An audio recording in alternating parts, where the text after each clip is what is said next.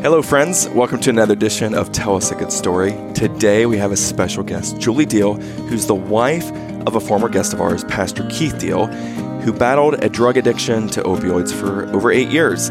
So she tells her side of the story of what it's like to see a loved one battle with an addiction problem. Hope you enjoy this episode of Tell us a good story.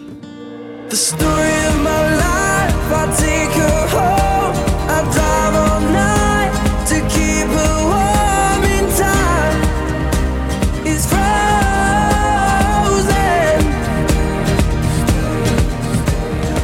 Stephanie. This is what you have requested. Yes, I to have this conversation, this guest on. We are very excited about this. Ladies and gentlemen, today's guest is a woman with many titles. She is a wife, a mother, a CPA, an internal auditor. She also helps pastor an amazing church in Tyrone, Pennsylvania called Community Worship Center. And I would actually put her probably in that saint category as well, since she's married to my good buddy, Pastor Keith Deal. Ladies and gentlemen, please welcome to tell us a good story, Mrs. Julie Deal. Thank you very much. So, for listeners who have not been listening to our episode and they're just kind of tuning in mm-hmm. now at this point, after mm-hmm. this conversation, you need to go to episode ah. 12 ah. of the conversation we had with her husband, Pastor Keith Deal. Amazing. So, well, hmm. We invited him on the podcast, has an amazing story, and we gave him a copy of our book, electronic copy, because we didn't have a, a published copy yet. Mm-hmm. He read the book in two days, and he's like, "Listen, I want you and Stephanie to come to our church and share your story, your testimony of healing and hope to our congregation." So we shared our story, but Pastor Keith shared his mm-hmm. story on our podcast here, which is I'll give you the Cliff Notes version here before his wife goes into her side. But Pastor Keith had a 15 year drug addiction. Okay. Mm-hmm. Once he graduated high school, he got into a mess of trouble. He ended up having an eight year addiction to heroin and opioids. By the age of 25, he had five DUIs on his record. He had, was it four years in and out of jail? I believe is what he mm-hmm. said by the age of, I think the so, age yeah. of 25 mm-hmm. and was struggling. I mean, as low as can be to the point where mm-hmm. family, friends would not let him in their house. He was because stealing from He was going to steal from them. He was going mm-hmm. to break anything possible to get to a wallet, to get to jewelry, so he could pawn off to get that next fix. Okay. Well, it got to the point where Pastor Keith ended up being completely healed, completely restored, mm-hmm. went to a rehab and met Jesus, as he said, up at Peniel, had an mm-hmm. encounter with Jesus and was completely restored. Every addiction, every bondage, completely broken, complete freedom. Mm-hmm. And so in the process, he met his his future wife, Julie, and I again I am blown away by this story mm-hmm. and how we met, how we reconnected, right? And then we met Julie here in February as again they were so kind, so gracious to allow us to come to their church and have a conversation, two services that, that Sunday morning at their church in Tyrone, which was amazing. They, they made us feel like mm-hmm. family. Mm-hmm. And mm-hmm. on the way home, we had, I had a conversation with Steph and, and your name came up, Julie. you know, people hear about the addictions, people hear people are struggling, but also family members are struggling. Family members are going through this, you know, with these people that are addicted. So I, Pastor Keith's message was so intense and so amazing that people were able to relate to it. And I want mm-hmm. your story to be told because your story is going to be just as incredible because you were mm-hmm. there doing this with him. Not doing it, but Going through it. going through it. you are a professional woman. You are a career woman, Yes. right? You are a mm-hmm. CPA. You are an internal audit. You have worked in Big Four public accounting, mm-hmm. which is the top of the line when it comes from a- an accounting perspective as a CPA. If mm-hmm. you work for a Big Four public accounting firm, that means you are at the top of the line of your career. That is this mm-hmm. woman right here. Okay, so it's not like um, she's I don't know. She is a professional woman.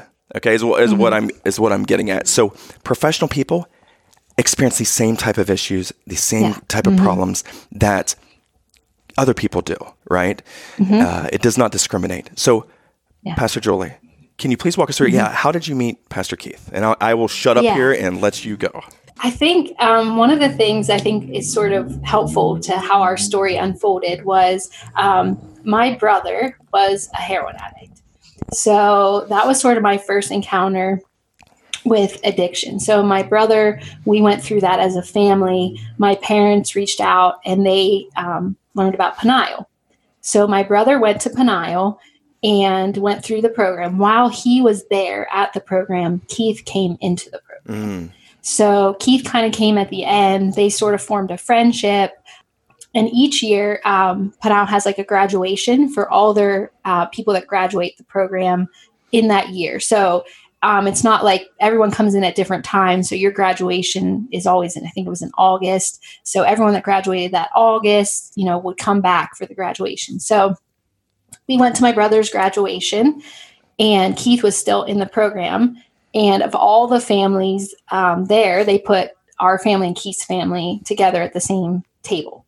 So um, nothing happened then. I was not trying to pick up somebody that was in a rehab program in any way. I was not interested. Already, people were like, "Oh gosh, I can see why this happened." um, no, but that was sort of our first introduction to him and his family. Um, my brother was done home now. Um, as Kevin said, I went to Penn State University, majored in accounting, and um, did a minor in like business law. After school, I started working at the Big Four. So now I'm living in Pittsburgh, working for a Big Four accounting firm. And when my brother left Peniel, he initially was engaged when he went in, and he really cut all of his ties. He ended the relationship. He cut off his friends, um, started all new friends. So I sort of became his plus one for anything. If he had like a wedding, we went to all the Penn State home games. Like I would come home on the weekends when I wasn't traveling and we would be together.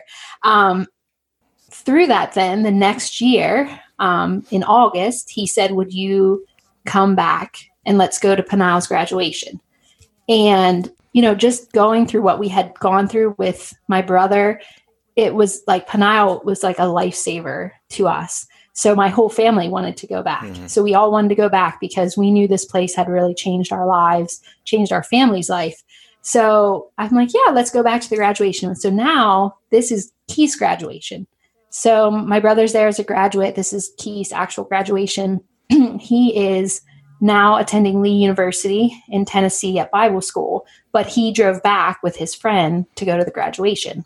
After the graduation, my brother said, um, just kind of like, hey, Keith, you know, Keith and this other guy, their friend, was going to come back to the house and just sort of hang out. I'm like, oh, yeah, that's fine. So they came back to my parents' house. I was there for the weekend staying. And we just sort of talked and nothing happened, just like small things. The next day we go back for the church service for the another part of the graduation. And my brother says, um, like Keith asked if he could have your phone number. And so before that, I had really only dated a couple people in like for longer times. And so I guess I really hadn't dated or understood dating world. And I'm like, well, what's he going to do with it? Like, what's he want to? Like, not really understanding. like, was like, got a little oblivious. I'm like, oh, it's weird. Like, what's he going to need Gonna my phone sell it for some life insurance Yeah, right. And real estate transactions. Yeah. yeah, Just like, sell you something. what- I- yeah, exactly. I'm like, oh, it's weird. So my brother doesn't really say anything or do anything. So as we're walking out, it was sort of left at that. As we're walking out to the car, he says to me, "Hey, I was talking to your brother. I enjoyed talking to you, and I want to know if I could have your phone number to call you." Well, then I'm starting to realize, like, oh, I oh, he was actually talking to me not like as my brother's sister, but as like you know something more. So I'm like, oh, I don't know. So I gave him the number. Later that day, he um in the day just called. I saw him call and knew it was him, and it was like. I didn't answer because I was like too nervous. I was like, "Oh, what, am I gonna do?" So I didn't. I just let it leave him voicemail, and he basically left a voicemail saying, "Hey, you know, call, give me a call. This is Keith, whatever." So that's sort of how our relationship started. Um, it was, you know, us just learning about each other. He was at school. I worked at the Big Four, and we would visit maybe like once a month, sort of thing. And he was really like going after God, doing the things for ministry and for school that you know he needed to do. So we lived separate for a couple years, and I think he shared that then at one point he moved to Pittsburgh and live with me. Part of that was just sort of a an escape to get out of where he was in the bad situation. I think too, we thought in addiction, when you're living in addiction, you're always trying to come up with a plan. Um, Kevin mentioned I'm an auditor. I constantly looking at processes, how you can fix things. Um, my relationship with Keith, especially back then, was like the ultimate challenge of how to fix something in a worldly way because I didn't understand everything that was happening. So he moved to Pittsburgh and um, we moved in together. And we felt like this was the fresh start that we were wanting. Like this, now we're in a new location, you know, away from friends, away from doctors. Um, that's another thing is like you'd have to find new doctors Right. here, um, you know, because that's a piece that with addiction, usually hand in hand, is like there's usually part that happens on the street and there's part that happen right in your, you know, primary care doctor's office. That's very overlooked. Mhm. So when Keith first came, he had, he legitimately has disc out in his back that a doctor on an MRI will see and say, oh, you, based on this, you should have pain medication. So that was sort of like the opening of the door. And he found, you know, went to the doctor, they did the MRI. and so for me, I'm like, well, if a doctor thinks that he needs pain medicine, then he probably does. Like the test shows, you know, and that's kind of another sort of misunderstanding that I had, not realizing like in opening that door, just that little bit um, really swung it wide open in ways that I never would have expected. And so, you know, that's how it started. I would see the pain medicine in the house. He would sort of take it, quote unquote, as he was supposed to. But it's just, it's never enough. When that addiction, when that appetite gets triggered, it just kind of is like a ball that's rolling that you cannot stop. And so it just kind of escalated and escalated till more pills until then these pills aren't enough. I'm going to buy pills on the street. Mm. Pills on the street are, are extremely expensive. And even though um, I had a good job and he was working, it's it's not enough to keep up like with what you need. So so heroin is just cheaper. It sounds really funny to be like, well, you're doing the more economical thing because you can afford it. Like, wow, that's really responsible. You know, saving us Thank you money for saving us money. Keith. um, yeah and it's really exactly it's it's very delusional because when you get into the thick of where you're into the place where you like find pills or you find drugs and you are struggling financially which is also bogus because of the like career that you have dumping things in the toilet and flushing them feels like you're just flushing money. Right. and you start to be like well would this drug dealer take these back? Like would they give you a reimbursement? Did- like, what, what kind what kind of return program is this? Because if we're not going to use them and i'm just going to flush them every time i find them like we need to work something out because i'm literally flushing our money. Please tell me you kept the receipt for this, Keith. What's the returns policy with that guy that you just got Yeah. these from? yeah like what kind of what kind of business are these people running He's a like, stand-up guy. you know. He'll take it back. yeah, they're stand up people, exactly.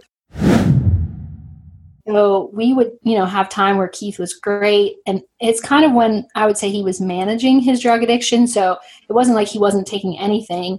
It's just that he was only taking enough to not be sick and to live, you know, function normally. Like if you met Keith, just like now, he was very likable. Like he never had a problem getting getting a new job if he lost a job because of you know the drug addiction if something happened. Um, people were drawn to him like you know we went to church different places people would reach out to him. Like they even sensed the call on him even in our like very affected state. But we would go through that times where then i could just sense like the anxiety building on keith. So you have to think like i'm at a professional office all day and i started sort of getting this routine of like i could see who keith called i could see who keith texted Mm. any day that I was Keith's first call when he got up in the morning was a good day. If we started to creep on, like I'm at work, you know, now it's like 10, 11, I haven't heard from Keith. If it was during a really bad time, my biggest prayer was like, Keith, I hope Keith's asleep.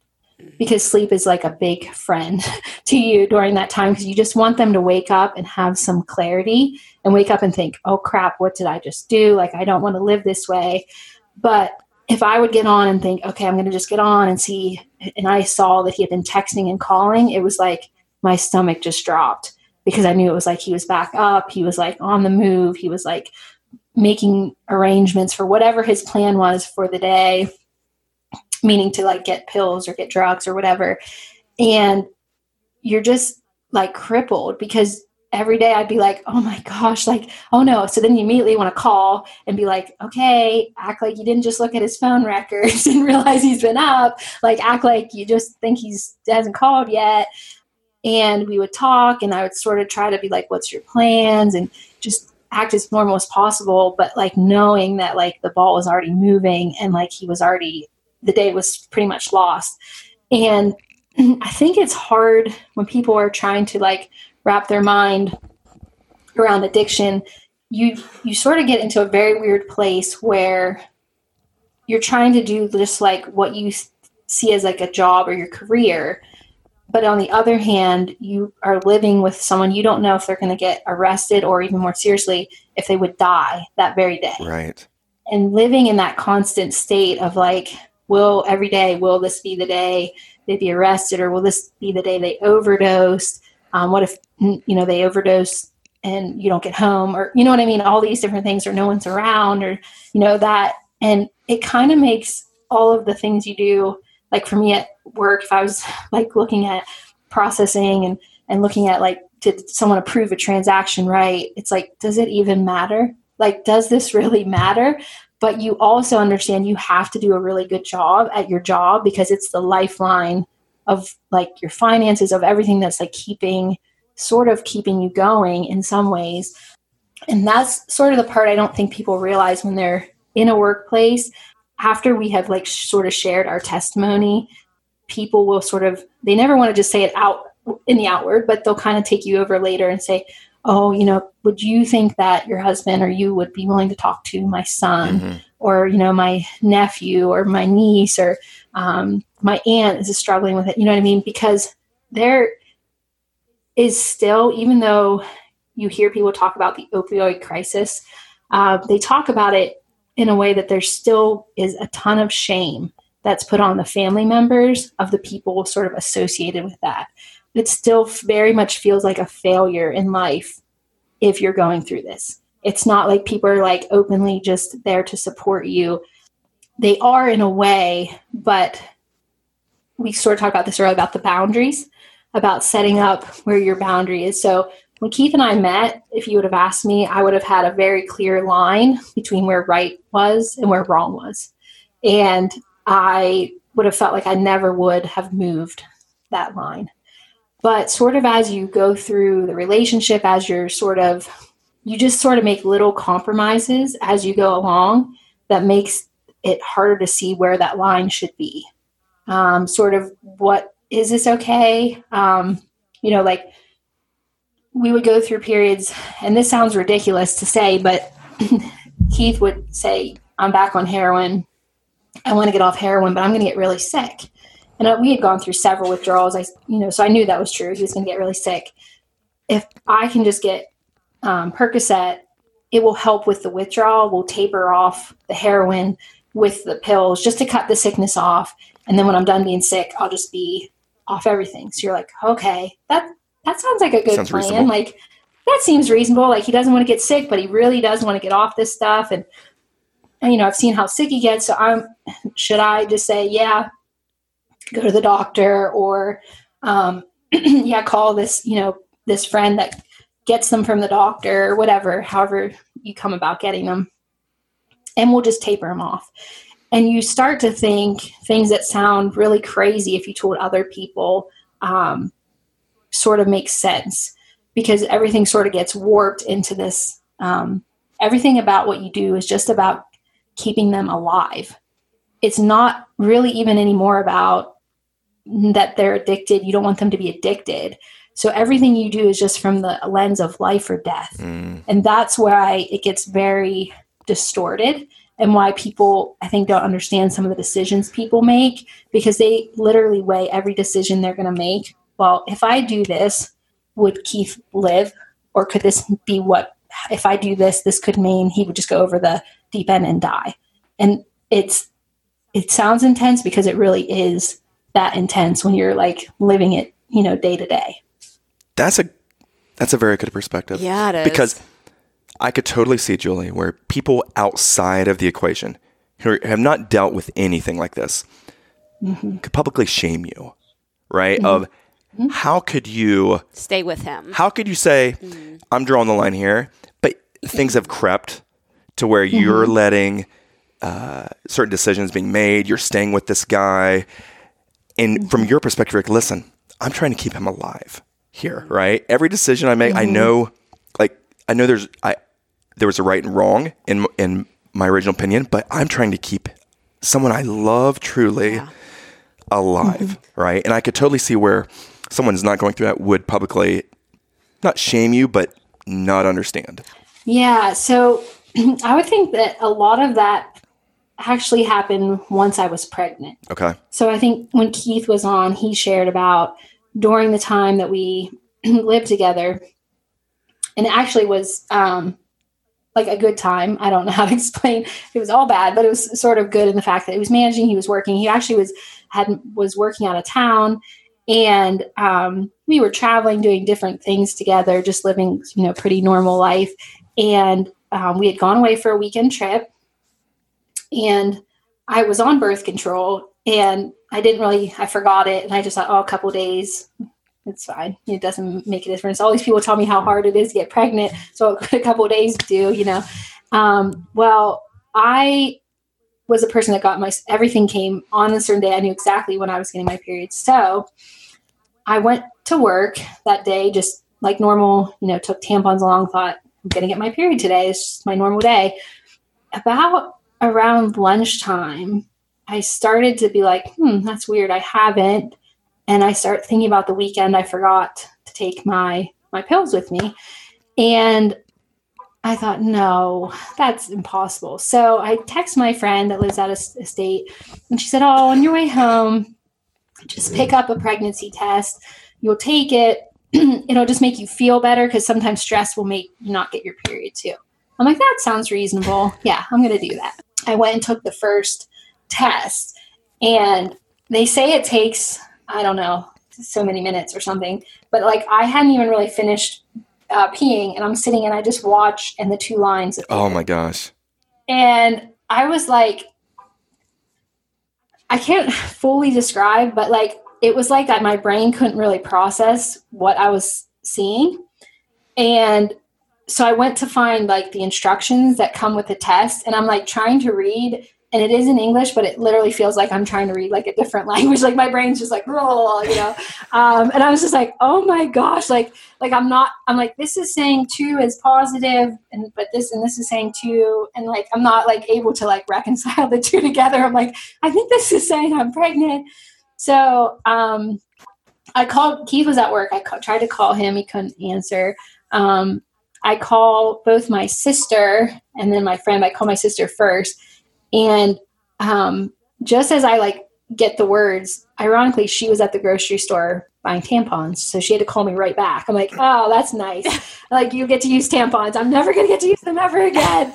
um, and so I was like, okay. So she called me back, and as soon as I got the words out, I just started sobbing because I had this feeling like everything in my life up till this point I had never felt like something that had happened, even with Keith, like it was unfixable.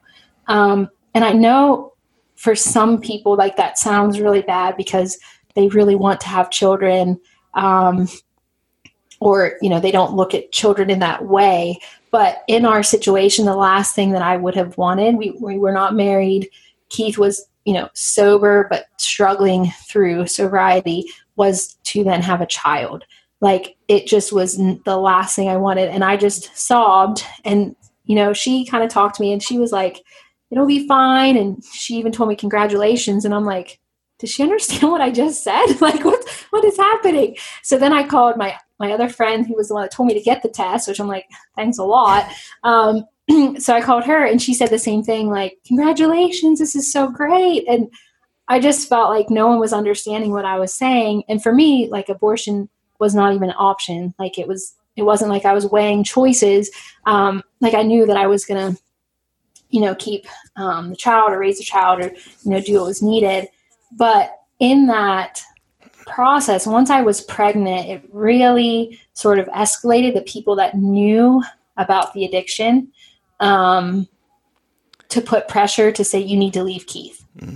Um, it was sort of like this new element that was brought in to say, um, well, the first the first things were like, you need to get married um, because you're pregnant, and and I understand why people say that, but I also don't believe in compounding one bad decision with another bad decision. The other piece, and this really isn't related to the addiction as much, but I mentioned a little bit about the pregnancy, is during that time, there were a lot of people around us that wanted to get pregnant and were not able to get pregnant. And that was sort of a different kind of shame of being like, you know, you should be grateful that you're pregnant and not sad. Like, you should be happy that you're pregnant. Why are you feeling this way? There's people that want to have kids and can't have kids. And it's just a, a strange way, I think, of people putting like their feelings on other people um, and sort of not letting them process of like, for you, maybe a person that's married and been trying to have kids, yeah, this is an awesome thing if you get pregnant. To a person in a relationship with a heroin addict that's barely knowing if he's going to live day to day, the last thing I want to do is bring in a child into this dysfunction. Um, because I always felt fine and safe myself, but I just I didn't want to bring somebody else into that situation. Julie, can you talk about the hospital situation when you did deliver your daughter and Keith saw his daughter for the first time in the motions and, and what, he did to kind of deal with that? Can you walk through how that played out? So um, days before, I'm, you know, I know that the baby's coming at any point, or they're going to induce me. He tells me, um, I'm not just on pills anymore. I'm I've relapsed on heroin, and basically just very. It was just very sad. He was like on the verge of tears of like, I'm going to be sick. I don't know what to do. Um, I don't know what to do. I know like Isabel's coming. What should we do? And so, in normal people's minds, this is where in, they would inject in the story of like, you walk out, you're nine months pregnant, you walk out and say, you figure this out, and you know, this and that. So, at the time, he was like, I need to go get something because I don't want to get sick. I just want to make it through the baby being born, and then I'm going to get off everything. So, even though I knew that was total lie, I was like, okay, yeah, that's what you should do. So he leaves, goes to Pittsburgh or wherever he's going, um, comes back, seems fine because at this point he's not using drugs to get high. Um, he's just maintaining so he's normal, normal Keith. Like if you met him, you wouldn't think that he was on, you know, So he could high. Function. Just so he could function. Yeah. So they take me in. They do the C-section when um, I was only uh, uh, able to stay awake just long enough to um, see Isabel, like above. They brought her up above the curtain, and then they were going to have to put me out just because um, some bleeding and different things. So I remember laying there. Um, they show me Isabel, and you've met Isabel, Yes. and she looks like what I thought Isabel was going to look like. But when Isabel was born, she was like tan and had black hair, not like how she looks now with her blonde hair. And I remember being like, what? just so confused. I was like, I know I've been on a lot of medication today, but like, was that the baby that you just took out of my belly? Like, what's happening? And I just remember thinking about her hair and um, the whole moment was just not what I thought it was going to be. I don't think so. Um, but then I wake up, and by the time I wake up, now it's just me in the operating room and the nurses. So you know, Isabel's been taken, um, Keith is gone, and I just am like, oh no, like where is where is Keith? Like why am I? And they're like, oh, the nurse is like, hey, we're gonna move you, we're gonna take you back to your room. So they, you know, and I'm kind of disoriented still from, and so they take me back to the room, and they say they're gonna bring Isabel in. And the whole time, like obviously I don't have a cell phone or anything. Keith is nowhere to be found. And to me, I'm like, this is not like where is Keith? Like he is he in the waiting room with the parents? Probably not. Um, and so I start to like start to recognize what has happened. So they bring Isabel into me, and um, it's, I couldn't feel like all but like my arms basically at that time. And they said, did I want to hold her? And did I want to try to um, feed her because I was going to try to breastfeed? And I really didn't know. I wanted to say no because I was like, this is bizarre. I can't feel anything, but yes, I guess we'll try it, you know? So they give her to me, and I remember looking at her, and um, she did look very different than I expected, but like even just the whole moment was not what I expected for like the first time I had a baby. Like people portray it like you see the pictures, everyone's like all happy, they're crying, you know, they're holding the baby on them, and they're, you know partner or spouse is like over looking over top of them, and you know, they people taking pictures everywhere, and you know, and it just it wasn't like that. It was literally just a room alone with a nurse and me and her. So I understand what has happened. Like as soon as pretty much Isabel was born, he made the decision that he was going to go. So he comes back, and um, the other people like don't. It, it is very bizarre because now, even now, I recognize like when people are on drugs, like as soon as I'm near them. But a lot of people, if they've not dealt with that, they don't recognize it. So he came back and no one really said anything or thought anything weird, but I can tell he's not just managing now; he's like completely high. Mm. Like he is just totally out. He had just um, you know shot up, and I'm just like, oh my gosh.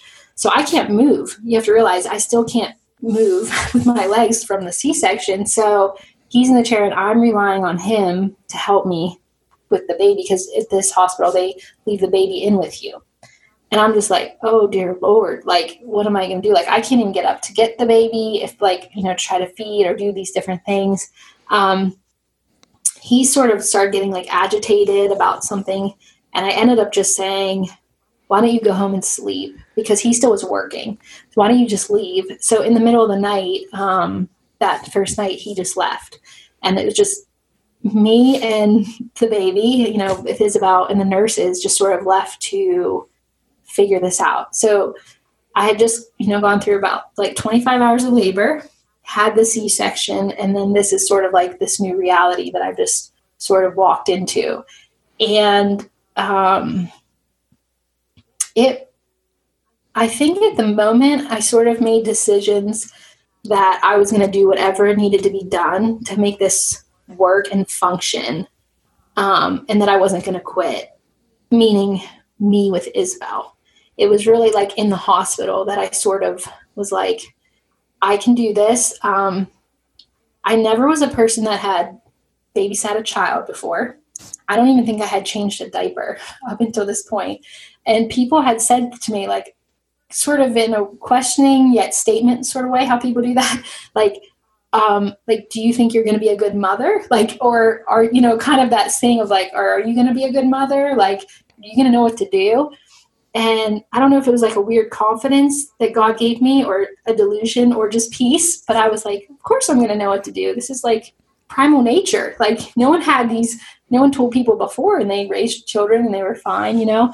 But I think it was just sort of God protecting me to be like, for me to have a assurance that he was going to help me figure it out. He came every day um, at different points, but he came the last day and when we were getting ready to go home, he was going to take, you know, drive us back to our apartment. Um, the apartment that we had had steps that you had to walk the whole way up to get in. So because of the C-section, I wasn't allowed to do steps, which I felt like even that was like protection from God. So I decided I was going to take Isabel to my parents' house because I had a bedroom that I could use on their first floor. And then Keith would just visit us there or and a lot of people are still like, were you still thinking about being in a relationship with Keith? I'm like, I, I, it sounds bizarre, but I was because I loved him. I also wanted for Isabel, for her to have the family that I grew up with. Like I wanted her to have two parents. Right. I had not lost hope. Um, and that's what I think in addiction is really hard is there's times where you're going to have to make really hard decisions and it doesn't mean that you lost hope for that person, but it's essential for yourself, for your sanity, and for them. Um, because enabling people a lot of times can look just the same as helping them. And it gets very hard to sort of see where the difference of that is. So I still wanted Keith to be sober. I still wanted him to be in our life. I didn't want Isabel to be raised without a dad. Um, so he came the last day to sort of, you know, drive us home and get us settled in. And I remember I was sitting in the um, hospital bed, and this sounds really simple and small, but I remember watching Keith walk over, and on the wall they have, um, and I guess Steph would know more. They're like the bo- the boxes you put the needles in. Mhm. Like once they're used, it's like locked. And all he did was walk over and put his finger on like the lock. Like he just touched it for a second. And in that moment, it was like, I guess like a montage. Like you think of, or I'm not sure that's the right word, but it was like where you see a bunch of scenes from a movie really fast where they like show you everything happen. And it was just like in that moment, God sort of downloaded and he took me back through all of these moments through our relationship and showed me different points where I knew the reality of where Keith was, that he really was addicted to heroin the whole time, that he wasn't just dabbling with pills. There really was no sober time. Um, it was just sort of the maintaining. And he just sort of showed me all of that. And it was like someone took blinders off. And I understood all the times where I intentionally believed something different. Like I believed a lie just to make my life easier to keep going along that path. And sort of in that moment, it just sort of like took all that away. Um, and we got home to my parents' house. Um, and now at this point, I was like, felt very much more prepared because I was like, you've, you know, under, you understand really what's happening here.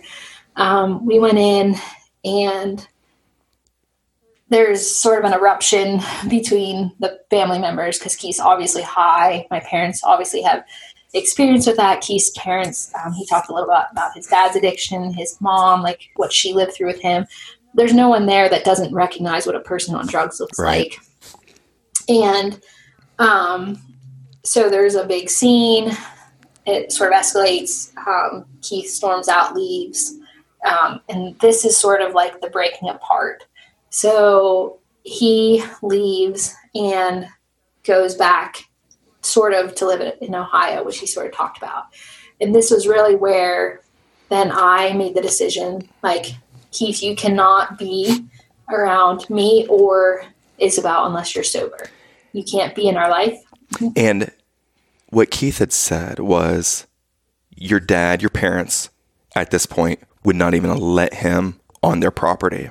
So if he wants to see Isabel, his newborn child, you, he was going to have to see her on the road, on the street. Yeah. And so, literally, it, to hold his daughter, you'd have to take him out, uh, take her out to the road because he was no longer even allowed on your property, right? Yeah. Yeah. My parents basically said, you know, he's not allowed here. Um, they really wanted me to like cut all ties, but they also weren't like forceful. Like, you know, the weird thing is, I'm, you know, I'm like had just turned 26, so I was an adult. I still had my career, so that so that's another thing is like financially, like I could take care of Isabel and I without Keith. That is something that sort of gave, gave me freedom that some people do not have. Um, some. Well, I was going to say, from a woman's perspective, you're not giving yourself enough credit, Julie, because not only is the love of your life addicted to heroin, not only did you just birth a baby, not only has your parents basically kicked the love of your life out of your life, you know, you just had, you are hormonal. You're, you're surviving, you know, not surviving, but Lack you're recovering. sleep. From a C-section, from lack of sleep. Like all of these things are just on you. So you're you're not giving yourself enough credit, listeners, if you've never experienced birth, labor. I've gone through it. The next day I sobbed because I thought we named our daughter the wrong name and my husband had to talk me out of it. But that was a name. You are going through so much trauma in your life. Like, I honestly don't even know how you were standing through this and being able to take care of your daughter. Like, Julie, this is just phenomenal to me. all of this is happening while Keith's um, living separately from us, trying to sort of get his life together because Isabel really was the catalyst um, that God gave us to sort of project us even though we went we kind of went in different paths it was like the path to get back to where god had always wanted us to go. So i you know lived at home with my parents for a little bit. He stayed in ohio and sort of started going through the process of um, how to be sober how you know and not really wanting his life and he sort of shared that on the podcast. Um, I remember the morning that Keith called me after he had um, flushed all of his drugs, told me about you know what happened, and in a strange way, this is what you have wanted to hear the whole time, but you've already heard it like 500 times. Yeah. So you're just like, yeah, okay. like, I was just like, well, why don't you go do that? And once you're clean and sober, you let me know. Yeah. Um, because to other people, I was very defensive of Keith, of like, well, he's, you know, trying, but between him and I, um, there was nothing held back of like what I really wanted to say, how I felt about it. And so I just told him, like, well, this is fine. Maybe you flushed them all now. I mean, like I said, economically, that's probably not a good choice. You don't even have a job. And if you're going to just steal from someone to get more, like, you're just wasting money. Um, but he, at that point, is then when he actually went. And to talk about the things that God orchestrated for us is like insane. So I'm sort of planning all this, and my plan is at that point was then to come back to my parents' house. Um, I sort of knew that I needed that boundary because I knew being in Pittsburgh, working full time with a newborn, I would let Keith come back to the house. And even though now he's doing all the right things, um, it just needed more time.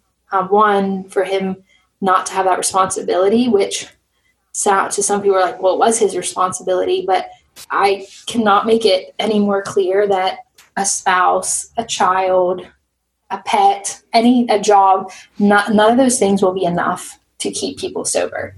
Um, it just is never enough. It people will think you know they're having trouble in their marriage, not maybe for addiction. Let's have a child. It just never fixes the problem because that's not really the problem. Um, and so I just knew for Keith, like even though he loved Isabel and he made those decisions, putting him back into the stress of having to be responsible for that, um, it just wasn't going to help. So I started looking for jobs near where my parents lived, and about probably three weeks, maybe four weeks, a month before, I was really going to either have to sign a lease, um, which meant I knew Keith, I would let Keith move back in with us because he didn't really, he wanted to stay where he was, but if you had to pick between living with me and Isabel versus like eight or 10 recovering addicts, like I don't think it's going to be a hard decision to be like, oh, yeah, we'll make it work. You know, we'll go to church, you know, like all the things you tell yourself. Um, God opened up a job for me to come back home. And um, it was really like last minute, right? I literally had the lease ready to sign for a one year lease to stay on, to stay at that job. I went through the interview process and they called me like a week before um, and said, you know, I got the job. And so I took the job, moved back home, didn't sign the lease. Um, and it really, I felt like God was like giving us more time, you know, giving Keith more time, giving me more time. Um, and we continued sort of like that. Keith shared a little bit about how he called then. Um, you know, to other people, I never would say, like, Keith's not giving me any money and I have this kid. you know what I mean? Like that kind of thing. I would never say that. I'd say, oh, well, I don't need the money. I can support her myself, you know, if they brought up money. But when Keith called, he talked about how he called to say, I want to move to Cleveland, uh, Cleveland, Ohio this time, and start this church and start this men's home. And God told me that even though we'll be physically further apart, He's going to knit our hearts closer together. And I'm like, okay, well, like, what are they going to pay you? Or like, how does that work? And he said, oh, well, um, they said they can't really commit to pay me anything. I'm like, come again? Right. like, uh, uh, I don't know how to explain this to you. You have a child, like, you know, that kind of thing. And so I went through all that, and at the end was just sort of like, whatever. Like, I would love to say I was like, oh yes, Keith, I trust that you heard from God, but you know, we really weren't at that place. Um, and so I was just like, okay, because during the times when Keith would come to the house and I would sort of walk out um, to let him see Isabel. I remember the one time I walked back in and I was standing in what was my bedroom at the time. And I just said to God, you know, I don't know if this is going to get a lot worse or if this is going to get better, but I really need to be okay either way. Mm. And so I just need you to give me peace that I can trust you because I knew I needed to take care of Isabel. Right. And I did not want to be just like this train wreck of emotions or have her affected in any way. Um, even though, you know, she was a baby, I still feel like children are very affected by the emotions that are around them. And so I just asked God to give me peace.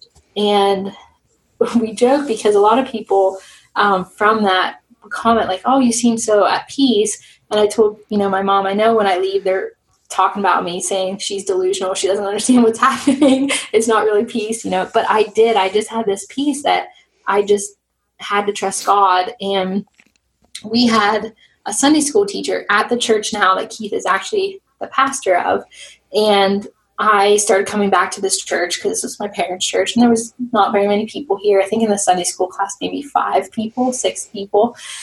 And he taught a lesson on binding and loosing. And to say that it changed my life um, is like an understatement. He taught about, you know, what you bind on earth will be bound in heaven, and what you loose on earth will be loosed in heaven. And I'm sure because I grew up in church, I'd heard it before, but it just never impacted me the way it did that day. And I went home and just every day, anytime I thought about it, I just started praying, like, I bind addiction away from Keith and I lose freedom. I bind, you know, like anxiety, all the symptoms that lead to addiction. Um, I just prayed that those would be bound away from him and all of the other things that God wanted for us would be loosed. And during that time, I started to see God really work mm. in his life.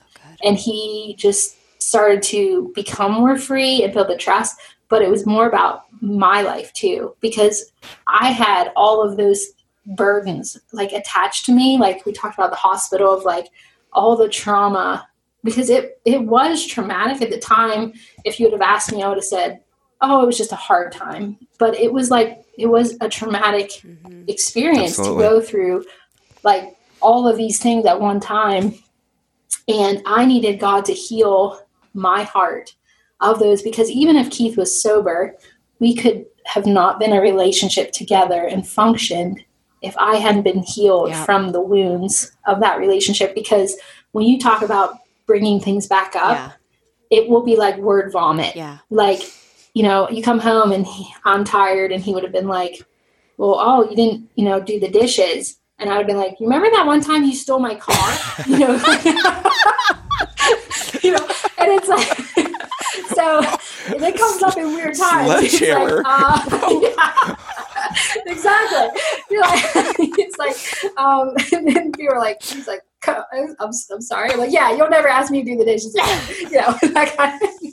Um, but so it was crucial, you know, that I got, like I talked about all that shame and that sort of that wall of pride. Like I, God had to break that down in me. And the process to do that was probably just as painful as walking through the addiction.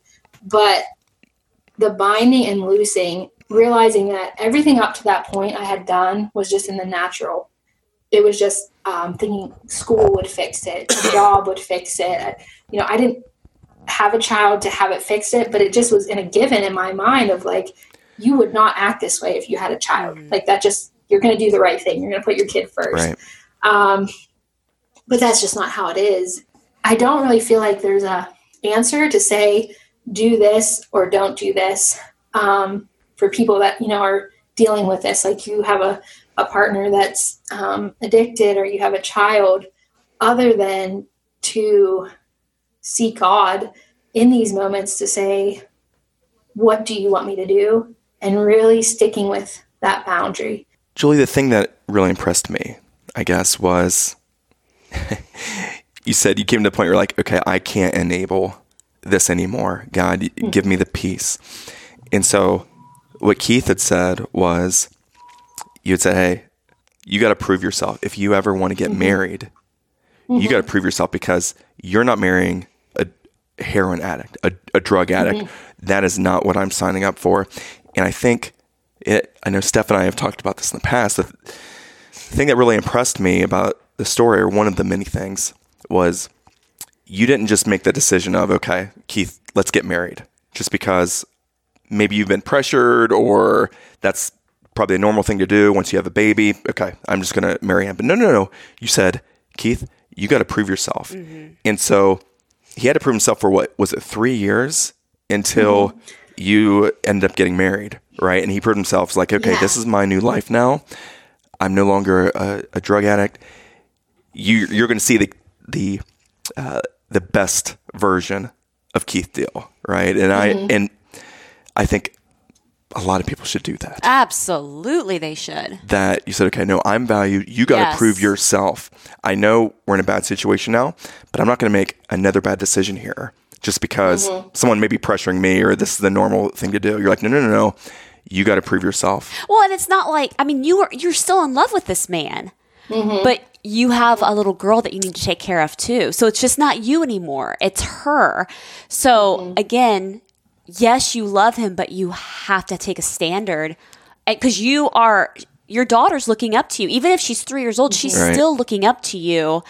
You know, so That's incredible. It is. So you you just touched on this just a second ago, Julie, but I want to be very very specific, right? For listeners that are, are hearing your story, right? Who may have a spouse, may have a loved one who's going through something, some type of addiction issue, and they feel like, okay, this is just my permanent situation. What would you say to encourage them that this is not a permanent their lot in life, right? That there is light on the other side of, of this situation, that things can get better. There is hope. Yeah. Well, whenever I was, um, I guess I was 32 then at the time, um, I had my second child. I had um, our son Abishai. And uh, the process was kind of similar. I had to have a C section again, except this was scheduled. So we went in and, you know, I got to stay awake. And um, I remember after uh, we got to do family pictures. So they brought Isabel in. And um, I really just was like, wow, like God, He is just amazing because those same two very dysfunctional people that were there almost, you know, I guess it was almost seven years earlier at this point in that other hospital room with him so sick, needing to get on drugs, like me, so worried and just totally missing the whole joy, now are here together having a second child this child was prophetically spoken over that we would have a son. Now we're actually seeing him be born. Isabel got to be there. We got to do everything in the hospital that like we had cherished and wanted, but yet we were the same two people. And I feel like it's just a testament that, you know, God didn't give up on us, even though many people did. When we, if we would have told people that day in the hospital, I'm, you know, don't worry, this is going to be fine. He's going to, not not even just Keith's going to be a pastor. Keith will be sober. They literally would have thought we were totally insane. Right. Like my what I really wanted for Keith was just to be sober. I didn't even care if he got a job. Like you don't understand like your standards get so Yeah. low. You're just like I'll take care of us financially like you just stay sober. That's all I want. I don't even care about anything else. You can be a stay-at-home husband, you know, stay-at-home parent, whatever. I don't care. It just at that point, and now to see us that he's, you know, not only like a wonderful husband, a wonderful dad, um, but a pastor. It's like almost feels greedy. Like God, like this is more than we deserve, given what we had done to this point. And I think that for people, when you're in the midst of the situation and you're going day to day, even thinking about what next month is going to be like seems like an eternity for these families, for these people. I think too, on like a more practical standpoint, is people need to reach out to people that are going to pray with them. Uh, we talked a little bit about the the judgment, and I think it's easy to fall into judgment because I think in general in church, the way that it's portrayed is that people that go to church are good and so people that have always gone to church and that continue to go to church, you said about being perfect, I think that one of the biggest things that Satan sort of disguises and sort of really like handicaps people is through their kind of belief in their own goodness. So I'm a good person, so I won't have these bad things happen to me. And that's why then when they see so and so, you know, family member struggling through something, they're like, well, what did they do that was bad that made this happen to them? Because this, you know, good people, you know, they just kind of cause and effect. So, you know, why they they were hiding something or, you know, something was going on we didn't know about. And it really gets like, you know, all that spinning in people's minds instead of really saying, Jesus is interceding for us. We need to pray and support these people in prayer and really move things in the heavens for these people so that they see change in their life. Get them out of isolation, get them away from only telling maybe the couple people that don't judge them or the couple people that are just like, I don't know what to say.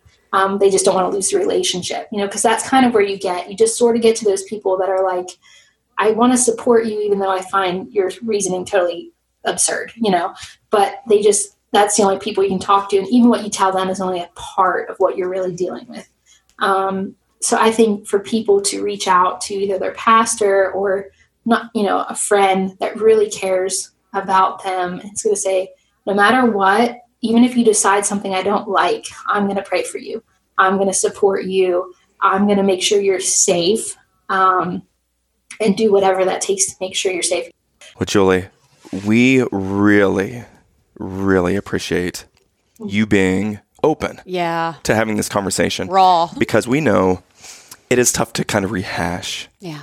the past. I know when we were writing our book, there were situations that we had gone through, and I would be at McDonald's or Tim Hortons, and I'd be crying as I'm typing this out because it felt like I was experiencing it again, mm-hmm. uh, the things that we've experienced. So for you to be willing to go through this again, right? To have this conversation, just to help some someone out there who you may, you've not met, right? Someone listening this, mm-hmm. we appreciate that. Yeah. Thank you so much for sharing your story of freedom, redemption, mm-hmm. Overcoming this because th- the story is incredible, It right? is. It ends it, it's a happy story. It ends in such a good state, Mm-hmm. right? Because today you're pastors of a thriving church. You move back to your hometown. You have two amazing children. Your husband is now living his best life, Yeah. right? You see the best version of Keith mm-hmm. Deal, who has turned into Pastor Keith Deal, They're building a And dream home. dreaming of a, a, a Gorgeous dream home, home. there, which is amazing. And it's just amazing what God has done. Mm. So, listeners, I would encourage you anytime you are ever anywhere near Altoona, anywhere new, near Tyrone, Pennsylvania, you should stop in and say hello to Pastor Julie and Pastor Keith Deal. Mm-hmm. Just say hello because their story is amazing. Absolutely amazing. If you want more information, you can go to their Facebook page at CWC Tyrone or their website at communityworshipcenter.org. Yep. Pastor Julie Deal, thank you so much you for so coming much. on and having this conversation. We so appreciate you. Yeah, thank you for having me. It was good, and I think you can see why it's probably hard for my husband and I to get it worded edgewise with you. so I always have to talk over it. I'm like, I have a lot to say too. Thank you so much. Bye, Julie. Bye. to come around. But baby, running after Listeners, if you like what you just saw, like what you just heard, please go to iTunes, go to YouTube, and subscribe, rate, review this podcast. That's the only way we'll be able to continue to produce this. Where else can they go, Stephanie? They can go to kevinandsteph.com. That's all I know, though. So, is that it? You crushed it. Yes, crushed it. Thank you, listeners.